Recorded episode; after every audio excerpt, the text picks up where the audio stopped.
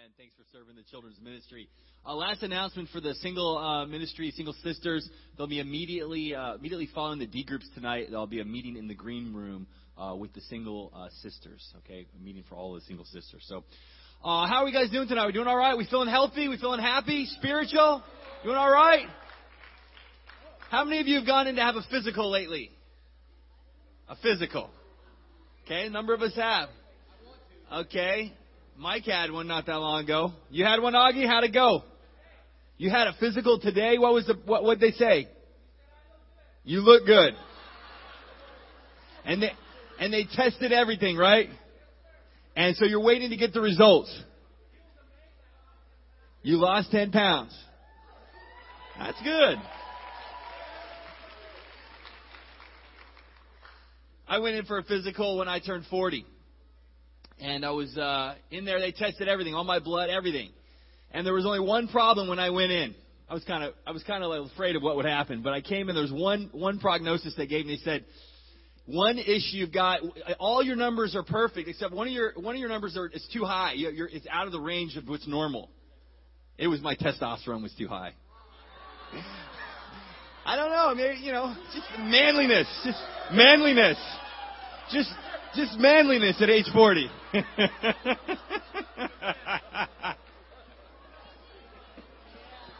it was just too high.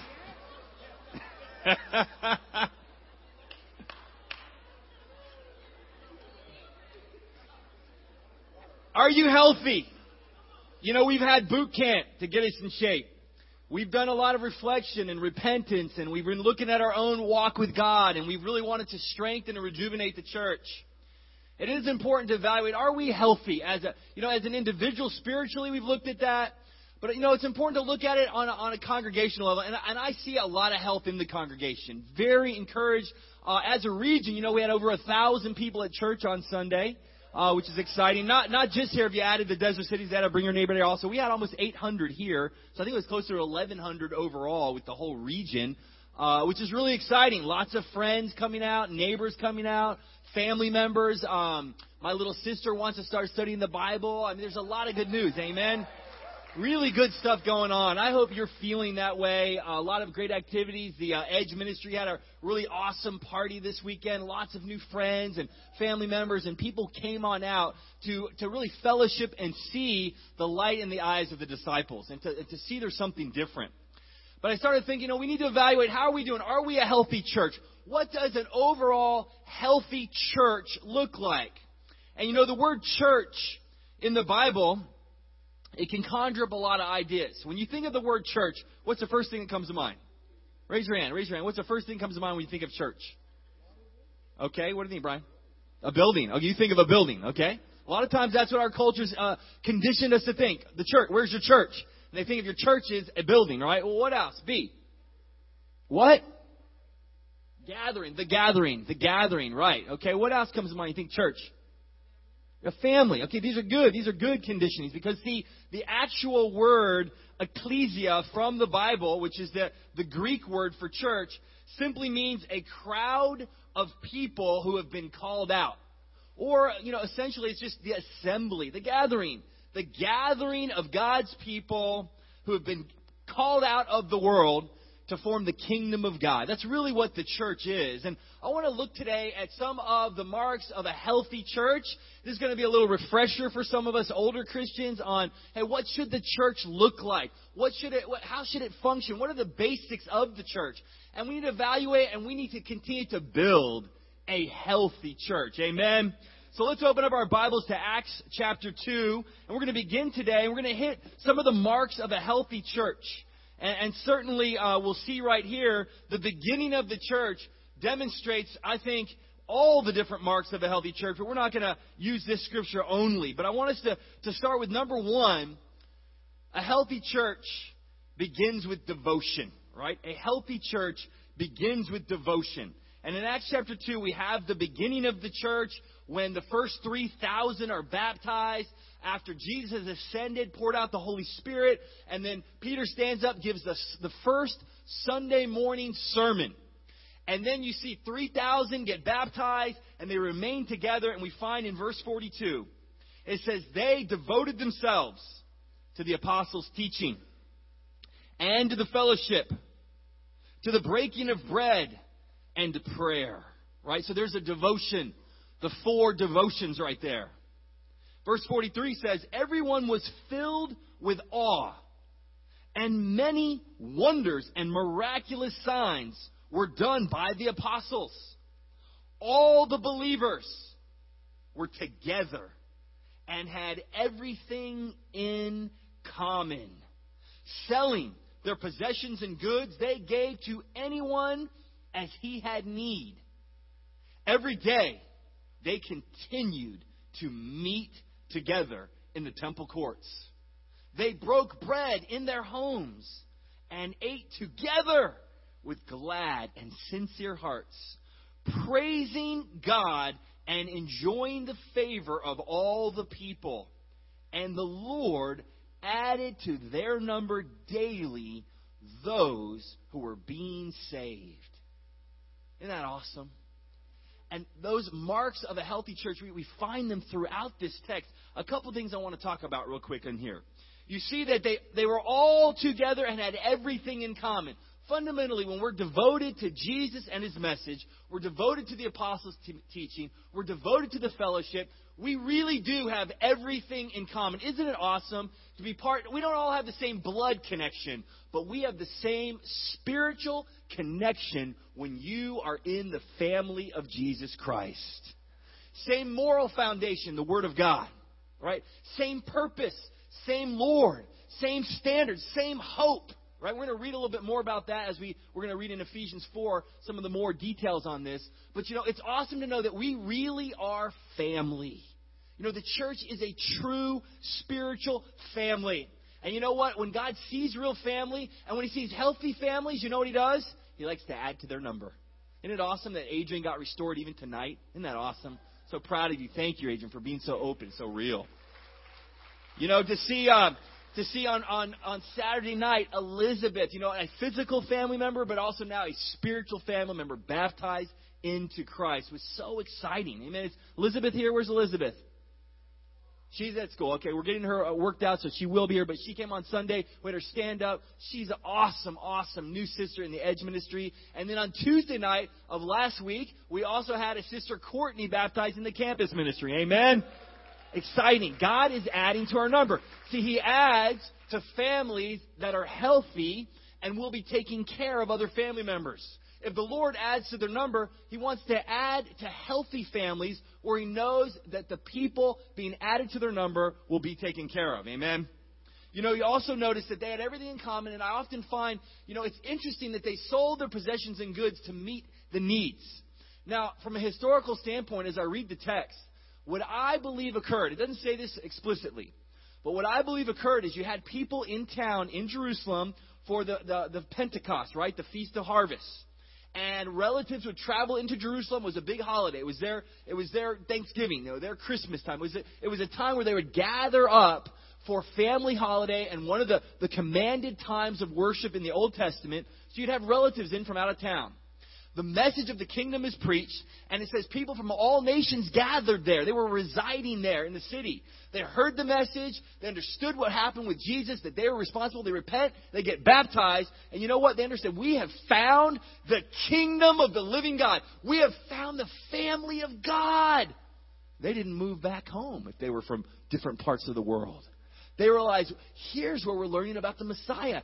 Here's where we've built family. Here's where we're understanding the eternal message of God.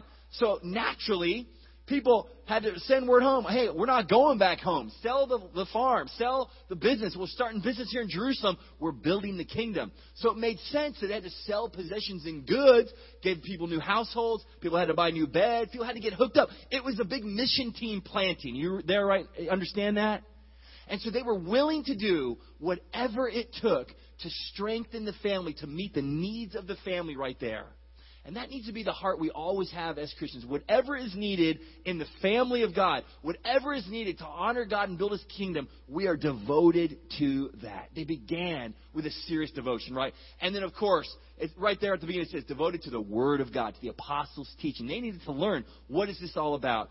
And you know, that is why we gather to devote ourselves to studying the Word of God. I hope you're digging into the Word of God, wanting to learn the Word of God. Uh, you know, we, we've done different quiet time series, Hebrews, Book of Acts. We've got plans for more and deep studies and deep teachings. But you know, true healthy churches are devoted to the Word of God. And that needs to be a hallmark of what we're all about. You know, number two, a healthy church is built on Jesus Christ. Let's turn to Ephesians chapter 2. Ephesians chapter 2. You know, who leads the church? Is it, is it Doug Wenz? Is it Steve Lounsbury? Is it Mike Rock? No, it is Jesus Christ who leads the church. You know, we're really shepherds. We're managers of, of his local body right here as, as, as pastors, as teachers, as evangelists. But the reality is, Jesus is the head of the church. The church, a healthy church, is built on Jesus. And we understand that His Spirit has come down on the earth and infuses us, is, is unified with us at our baptism. The Holy Spirit enters us because the blood of Jesus makes us clean. And so we are directed by the Spirit of Jesus Christ. And we read in Ephesians chapter 2, look with me in verse 19, and this is very familiar for many of us. It says, Consequently, you are no longer foreigners and aliens, but fellow citizens with God's people and members of God's household, built on the foundation of the apostles and prophets, with Christ Jesus himself as the chief cornerstone. In him, the whole building is joined together and rises to become a holy temple in the Lord. So, who's the head of the church? Jesus. We find in Colossians, you can write this down. Colossians 1:18 says, "Jesus is the head of the body, the church." Right? He's in charge. He's who we follow. What should the church, which is us, his gathering, his collective family, what should we be doing with our lives? What should the whole what should the Inland Empire Church of Christ be doing with its time and energy? A great way to figure that out is to go, well, what was Jesus doing with his time and energy? What should, also, what should our small groups be doing, right? Should, what should our married family groups be doing? What should our campus family groups be doing? What should our teen family groups be doing? What should our edge ministry family groups be doing? What should our Latino ministry uh, groups be doing? What should every part of the church be doing? What was Jesus doing? That's always a good question. If you're confused about what you should be doing, you always go back to Jesus. He's the cornerstone, right? He's the foundation. He was preaching, teaching and healing and revealing the love of God to the world. And that is what the church needs to be doing. Amen?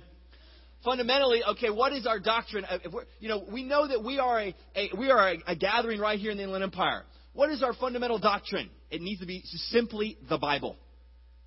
It needs to be the Bible and the teachings of Jesus. What was Jesus doing? What do we hold to? What is our teaching? It's Jesus. You guys with me? A healthy church is built on the foundation of Jesus. And I hope you hear a lot of Jesus in your Bible talks. I hope you hear a lot about Jesus in your sermons. I hope that that is what we're talking about when we share our faith. We're talking about Jesus. He is the source. He is the foundation. He says, on this rock, the rock of the, the, the confession that Peter said, you're the Christ. On this rock I will build my church. Remember that verse? Whose church is it? It's Jesus' church. Number three, a healthy church has clear family guidelines, right? If you have a, a household, you need to have some, some family guidelines in that household or it won't be healthy. Let's turn over to Ephesians chapter 4, all right? Two chapters over. And let's read there the, the clear family guidelines of a healthy church. All right, verse 1. Paul, writing to the, to the, the church in Ephesus, says, As a prisoner for the Lord, then, I urge you to live a life worthy of the calling you have received be completely humble and gentle. Be patient, bearing with one another in love. Make every effort to keep the unity of the Spirit through the bond of peace.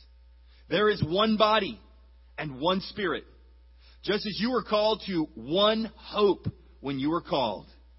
One Lord, one faith, one baptism one God and Father of all, who is over all and through all and in all. All right, let's stop real quick right here with this. You know, first of all, there's family guidelines in a healthy church, and if you have a household, if you're a family, if you're a father of a family, there needs to be some healthy guidelines in the household, right? There's got to be some guidelines on who's handling the trash, who's handling the household. How do you organize things? Is it a spiritual household? Do you have family devotionals? Do you have quiet times? Are Bibles regularly opened in the household? Or is there an expectation that will hold to God's word in your physical household? How do you handle your finances? How do you handle food on the table? Who cooks? What's the plan with the kids off to school, off to sports? You got to have guidelines and plans, and you got to organize things. You know, God gives us here. He says very simply that in verse 2, he says, Be completely humble and gentle, patient, bearing with one another love. You know, God loves for his family to be unified. He loves for his family to feel like a happy family. Right now, we want a happy family. And he expects it begins with the humility that, that Jesus modeled for us. And then he goes on and he talks about the, the core convictions, right? What are our core convictions? And I'm not going to get into all of them here, but clearly, one body. There's one church. The Bible says there's one body, one church. As God looks down on earth, you are either in his church or you are not. So our goal as, as the Inland Empire Church of Christ is to be in that one, to be a part of that one body. We need to be that body. We need, to, we need to know how we enter the body. We understand it's through the clear teaching of Acts chapter 2. Those that heard the message, they believed, they repented, they're baptized. That's when they're in the body. 1 Corinthians 12, verse 12 and 13 says we're baptized into the body, right? So when you become a part of the body, who is in that one body? All those who have Jesus as the Lord and who are true disciples, baptized in the name of Jesus for forgiveness of sins, and committed and devoted to the lifestyle of being a disciple of Jesus, right? That's who's in the body. And that's how we need to build our collective one body, right? Do we cast judgment on every other group in the world if they're not here in this room? No. But we need to be that body. And we, we do need to understand there is some clear guidelines. There is one church, the Bible says, and God gets to define overall worldwide what that's made up of. But the scriptures tell us clearly how you enter it, what's involved in it, the standards of it. And we see right here, we have a couple more details if you look in Ephesians 4, where he says, one, one Lord, one faith, one baptism. That's a big one where you get a lot of confusing teachings. It's one baptism. What is it? It's got to be the one that Jesus commanded. It's got to be the one that Peter commanded. In the name of Jesus for forgiveness of sins, because you've repented, you get baptized, you enter the kingdom of God, right? That is the one baptism. If a church doesn't teach it like Acts chapter 2, the original Sunday morning sermon, then they're teaching it in a false way, and God be their judge of they're in the one church. The one church must hold to the foundation of the Bible and the scriptures and Jesus. Amen? We don't want to be arrogant and oh, we're the only ones. There are other people that teach this simple teaching. It's not complex. There are people. We have a fellowship around the world, and there are other groups that teach it. We, though, need to be that church. We need to always hold ourselves to this standard. Amen. And I want to hold the church up. You know, we've been tremendous examples on this. Preaching powerful. I thought Doug's sermon on Sunday was great. Really challenging people. Hey, are you ready? Are you where you need to be? And we've developed a way to help people become a part of the body. We don't condemn people. We call them to salvation and we teach them how. One man, one woman helping another man, helping another woman. And I'm proud to be a part of a church that's doing the same things that Jesus was doing. Amen? You know, as you read on, let's keep reading here in verse 7. It says, To each one of us, grace has been given as Christ apportioned it. This is why it says, When he ascended on high, he led captives in his train and gave gifts to men. What does he ascended mean except that he also descended to lower earthly regions? He who descended is the very one who ascended higher than all the heavens in order to fill the whole universe. It was He who gave some to be apostles, some to be prophets, some to be evangelists, some to be pastors and teachers, to prepare God's people for works of service, so that the body of Christ may be built up until we all reach unity in the faith and in the knowledge of the Son of God and become mature, attaining to the whole measure of the fullness of Christ. Then we will no longer be infants, tossed back and forth by the waves, and blown here and there by every wind of teaching, and by the cunning and craftiness of men in their deceitful scheming. Instead, speaking the truth in love, we will in all things grow up into Him who is the head, that is Christ. From Him, the whole body, joined and held together by every supporting ligament, grows and builds itself up in love as each part does its work. You know, Jesus gave gifts to prepare the church for unity, to prepare the church for knowledge and, and enrich it, to, to enable the church to mature and to grow in the fullness of Him. And each of us has been given individual gifts. We're going to hit that a little bit more in a second. He's certainly given the gifts of the church to prepare each of us to build up the kingdom of God. He wants all men to find Him and to know Him. He really does. And He's using you to get the work done. But He not only wants to find the lost, He wants to keep the saved saved, right? He wants us to stay strong. He wants us to mature as a congregation. He wants us to mature individually and collectively. And He's designed the church in such a way that that can happen because He has given the church what it needs. A lot of times you feel like, well, we don't have what we need. Yes, the Bible says He gives them, He apportions them, He's in charge. Why? And Jesus is perfect. Why wouldn't He give us what we need? A lot of times, even as a minister, I think, oh, I've only had this kind of person or that kind of person. And usually it's just a question of prayer and, and acting in faith, and that person surfaces. God's already given the gifts that we need to build the church and grow the church the way we need it to grow. They're here, they're in you. And you know, and He designed our church to able, be able to handle crafty teachings, right? To protect one another. And that's why we do need deep teachings. That's why we do need to respect leadership. God gives a certain authority to leadership. And I, you know, I'm not saying this because I don't feel I do feel respected, and I, and I think that's a healthy thing. All right, we need to respect leadership. We need to respect uh, ministry. We need to respect family groups. We need to respect the authorities that God implements and, and those that have experience in order to protect against the cunning and craftiness of men and against every wind and wave of teaching. You know, and it's a noble ambition to want to raise up and become an elder. And it's a noble ambition to want to be a great shepherd. It's a noble ambition to want to be a family group leader. And as a congregation, you know, we're going to need more and more of you to want to raise up and, and lead small groups. And I want to hold up the family group leaders who have given themselves to that, to the different leaders of the different service ministries in the church. I want to hold you up. Our church is growing, amen, because of you putting yourself aside. You know, the body matures as each member does his or her part. That's why the, idea of, of one man helping another man be a disciple and, me, and also one woman encouraging, challenging, admonishing, teaching, and being with somebody else on a weekly, every other week basis to help train is how we mature. God intends for each member to be a part of strengthening the church. You count. All right, you make a difference. You're, you're here for a reason. You, you have been gifted by God for a specific reason. That's why, you know, it is important that we are at, at everything. You know, why? Uh, just practically speaking, God's given you certain gifts, and they're needed in the church. You know, there's a story of a, of a, a church in the 1800s that was an actual building that was made that where they put little lamps, lamp hooks all around the walls. And back then, of course, they didn't have electricity. And so each member of the church had to bring their lamp and hang it on the wall. And if somebody didn't show up, they could tell there was there was there was no light in that area. The other people in the area wouldn't be able to read read or, or, or understand what was going on. It would be darkness there. And it gives you good symbolism. You know, when you're not here, there's a darkness.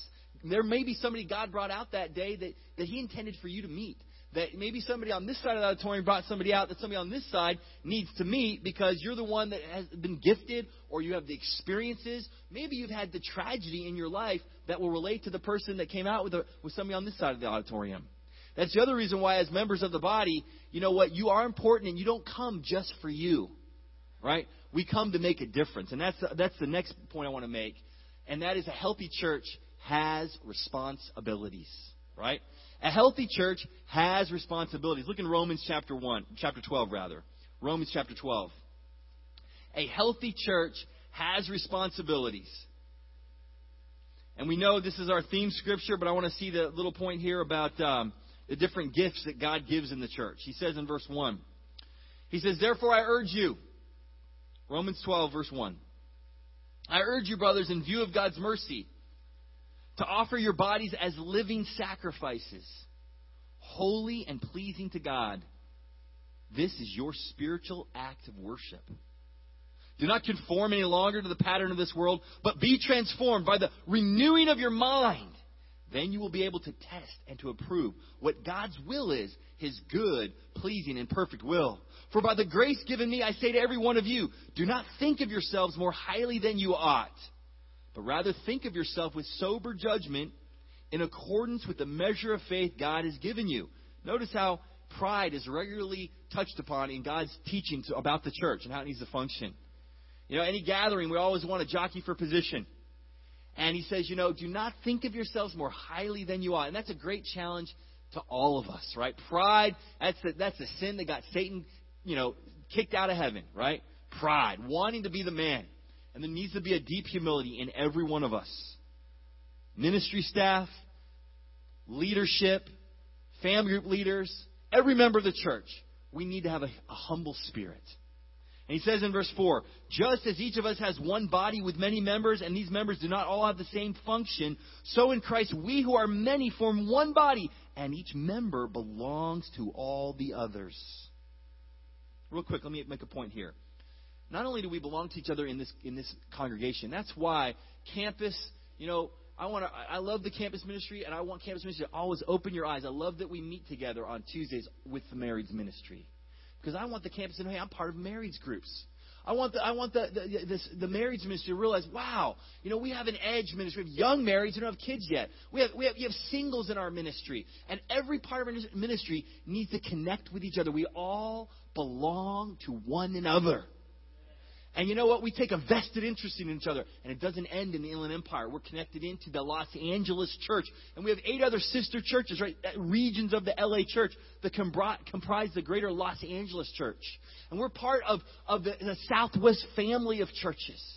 We specifically are connected in because of this conviction. We make a difference in the lives of, the, of our brothers and sisters in Utah. We're, we're working right now to help our brothers and sisters in Sacramento and we care about other disciples that are in God's one body that are within our region of the world. We also reach all the way around the world with airplanes and internet and phone calls, and we are making a difference in the Middle East. And that is right. We should. We belong to each other. You guys with me? And he goes on and he lists out the gifts. He says, We have different gifts according to the grace given us. If a man's gift is prophesying, let him use it in proportion to his faith. If it is serving, let him serve. If it is teaching, let him teach. If it is encouraging, let him encourage. If it is contributing to the needs of others, let him give generously. If it is leadership, let him govern diligently. If it is showing mercy, let him do it cheerfully. And we have other gifts listed out in 1 Corinthians chapter 12, but God has gifted you in this ministry and in his body to build it up and strengthen it. And there's a responsibility we have to use those gifts. There's a responsibility that we all have. Every one of us got to look back and go, wow, am I really using the gifts God's given me?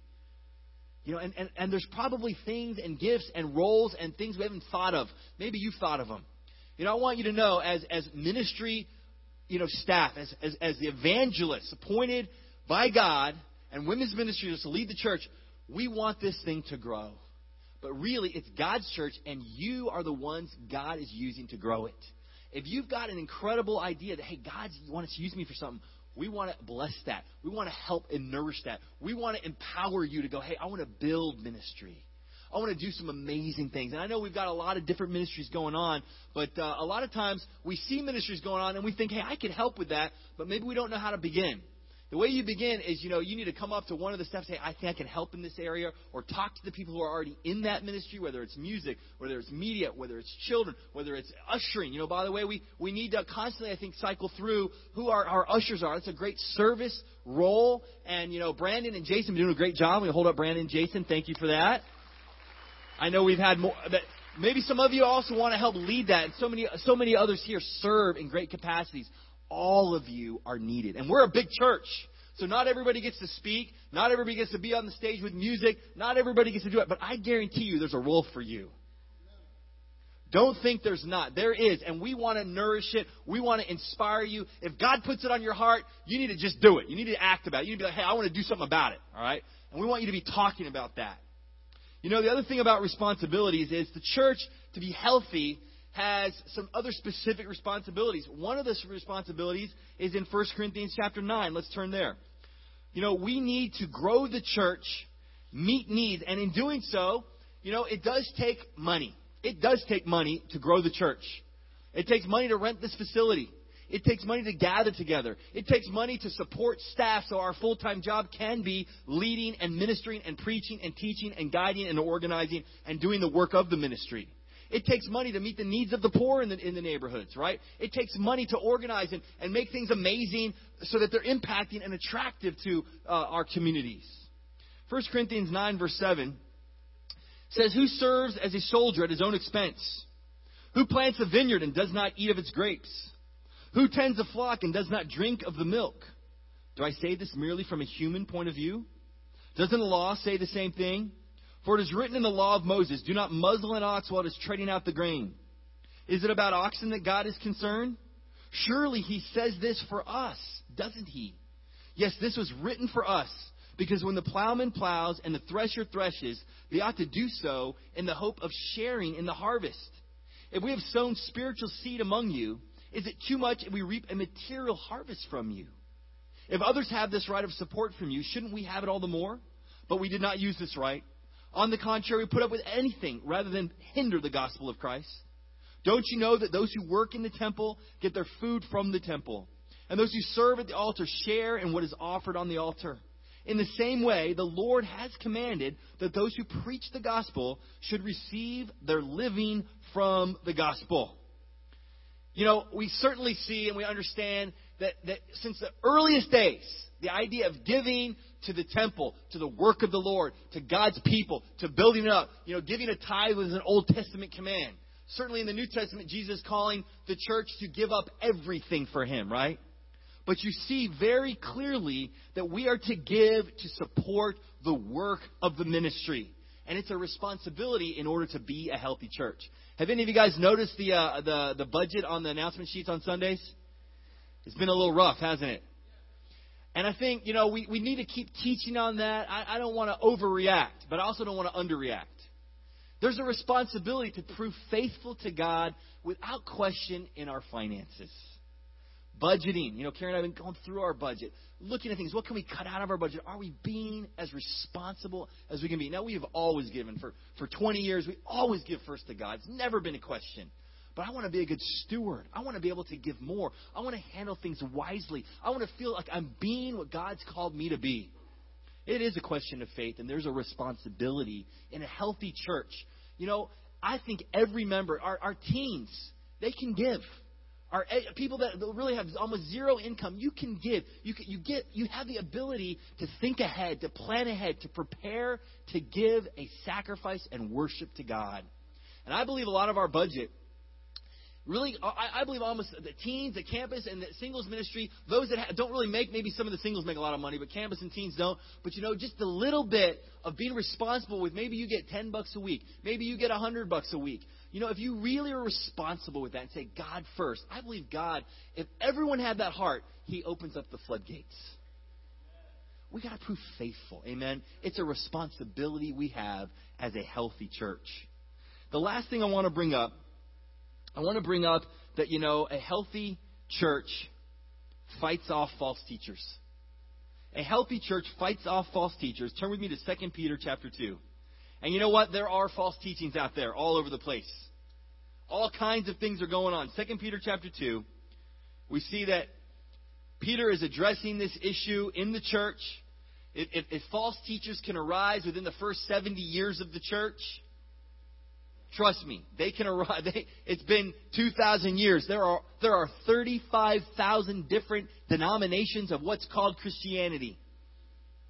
There are false teachings all over the place, and we have to be prepared for them. 2 Peter chapter 1 says, But there are also false prophets among the people, just as there will be false teachers among you. They will secretly introduce destructive heresies even denying the sovereign Lord who bought them, bringing swift destruction on themselves. Many will follow their shameful ways and will bring the way of truth into disrepute. In their greed, these teachers will exploit you with stories they have made up. Their condemnation has long been hanging over them, and their destruction has not been sleeping. You know, there are false teachings out there. We cannot become complacent and fall into Americanized Christianity. Let me tell you, it's inundated with false teachings. We don't have time to get into the details of what they all are, but there are many. And we've got to hold to the simple teachings that we find from Jesus and from Acts chapter 2. We have that, that foundation of how you enter into the church. And we've taught that over and over and over, but we cannot become complacent. You know, there's other false teachings. People who are teaching about being a disciple, but they think that they have to, you have to follow them. And we've got that issue going on across the globe. We've got people think you need to follow a man, you need to follow this way, that they're the only way. And the reality is, Jesus is the only way. And we got to hold fast to our family and to the clear teachings of Jesus and be knowledgeable. And if you have questions about doctrines and questions about how churches are to be, you know, get it your nose in the Bible, begin to read and begin to ask questions. I'm open to you can call me, ask me any questions. As as ministry staff, we, we, we are ready and willing to answer any questions. We are pastors and shepherds. We want to help the church be secure. We need to fight off false teachers. And then the last thing I want to say to you is in Revelations 2, Jesus is teaching one of the churches and admonishing, saying, you know, remember your first love. Remember what it was like to be in Acts chapter 2 yourself. So excited, right? Like Adrian restored tonight. Like Courtney, like Elizabeth, just new and fresh. Remember what it was like when you came out of the waters of baptism? How excited you were. I remember getting up and, and you know, at 6 a.m., driving over to the kettle in, in Manhattan Beach and having a quiet time before I headed off down to downtown LA for my, my job. And loving reading the Word of God and being challenged, man, Steve, you got to know the first principle studies by heart. And I'm like, really? Yeah, you got to know how you're going to teach them. You don't know. I'm like, you're right. I'm going to go memorize them. And how exciting it was to learn the Word of God. Remember your first love, church. God's blessing us. He's blessing us. We're, we're, we're a healthy church. We can, we can even be more healthy. You need to look tonight and, and see that we, we need to be a collective, healthy gathering as a congregation. We're all a part of it. I love you guys. I know we're going to have a lot more to say on this as the fall moves through. A lot of great things going. Let's let's be vigilant. We got to bring your neighbor day. Let's be following up with the people we reached out to. Let's keep staying in there. We're going to have to push ourselves every day. It's hard work being a disciple, but man, does it feel good. I love you. Amen.